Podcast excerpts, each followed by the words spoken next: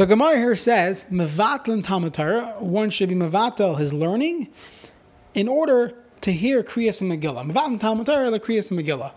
And all the Rishonim ask, why are we using the terminology of Mevatlin Talmud Torah, or Mevatel Talmud Torah, you close your Gemara, in order to hear the Megillah? The Megillah itself is one of the books of Tanakh. It's Torah Shebechsav. Why is that not called Vaita learning? Yeah, being Mevatel Torah to listen to laning, to hear Megillah.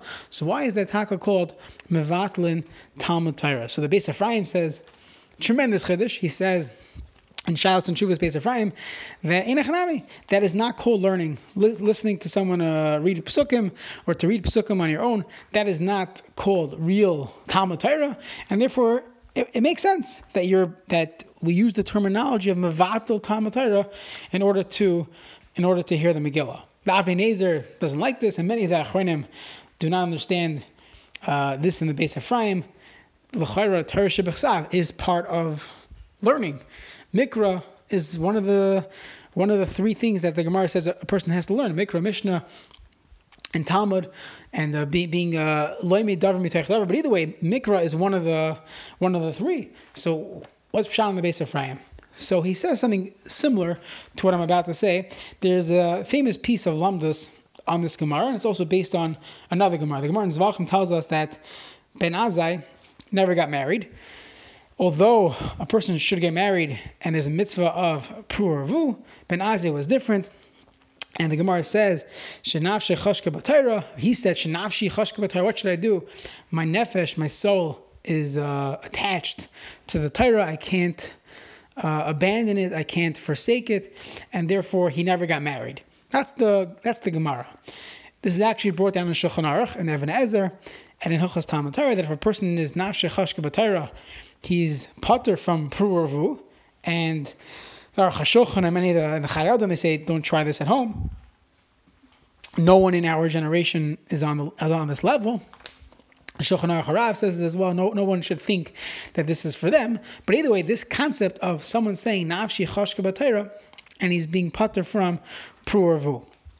The question is that in Hilchos Talmud the halacha is that we are mevatel Talmud for mitzvahs that no one else could do. Let's say a person sees a meis mitzvah, or there's some someone needs help, or any other mitzvah, and no one else could do it except for you specifically mitzvahs that are on your guf. For example, putting on tefillin every morning. No one else could, be, could do that mitzvah for you. It's a mitzvah shebagufa. You have to do it yourself. So pruavu, no one could be yaitza for you. So how could Ben Azai be putter from pruavu, and eh, based on that I'm being oisek mitzvah of Talmud Torah. So not all the can agree to this this concept, but in Lamdus there's a Muradic idea found, that I believe, in Rabbi Chanan and other other uh, of the great Achronim. They see like this that there's there's echus and there's kamas. There's quality and quantity.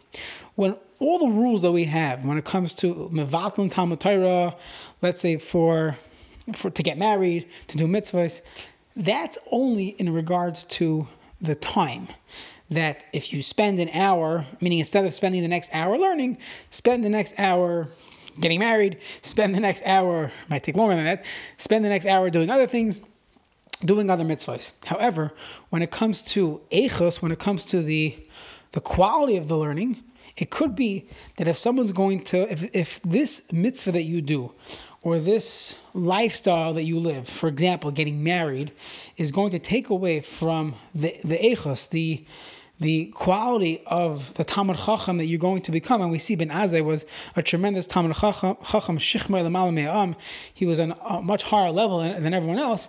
So for him, that he would not be able to retain the quality of, of learning, the depth, the insight by getting married. So we do see this concept of a difference between echus and kamos the quality and the quantity.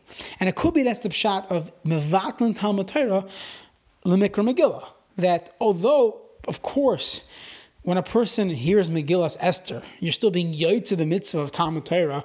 We're not going to go with the base of Ephraim.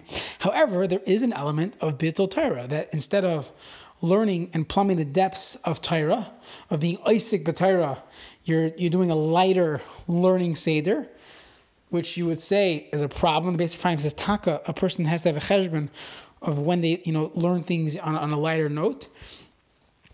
So the Gemara is telling me yes, mevat and Talmud Torah for Mikra Megillah because you have to hear the Megillah, but the Yisoid is is is is is, is powerful. That there's two levels of learning. There's kamos, learning, spending time, spending the time in the beis medrash, opening a book, and just being there itself is a tremendous uh, mila, tremendous chos. But then there's a higher level. The higher level is be'echos, learning in depth with chazara, understanding, having havana, amkos, learning aliba de figuring out halacha lamaisa, what to do based on what we learned. So that toil is on a much higher level than than stam learning of the kamas, of the basic learning of mikra. So it's tremendous yisod in lumdus. It does fit in some places in halacha, not across the board, but uh, you, this is a piece of lumdus, a famous piece of lumdus that learned in, learned in yeshiva, in kedushin daf daf chavtes, in Megillah daf gimel, in uh, zvachim as well. Just wanted to bring it out as we touched upon that line of Mevatlin Talmud Torah, the Mikra Megillah.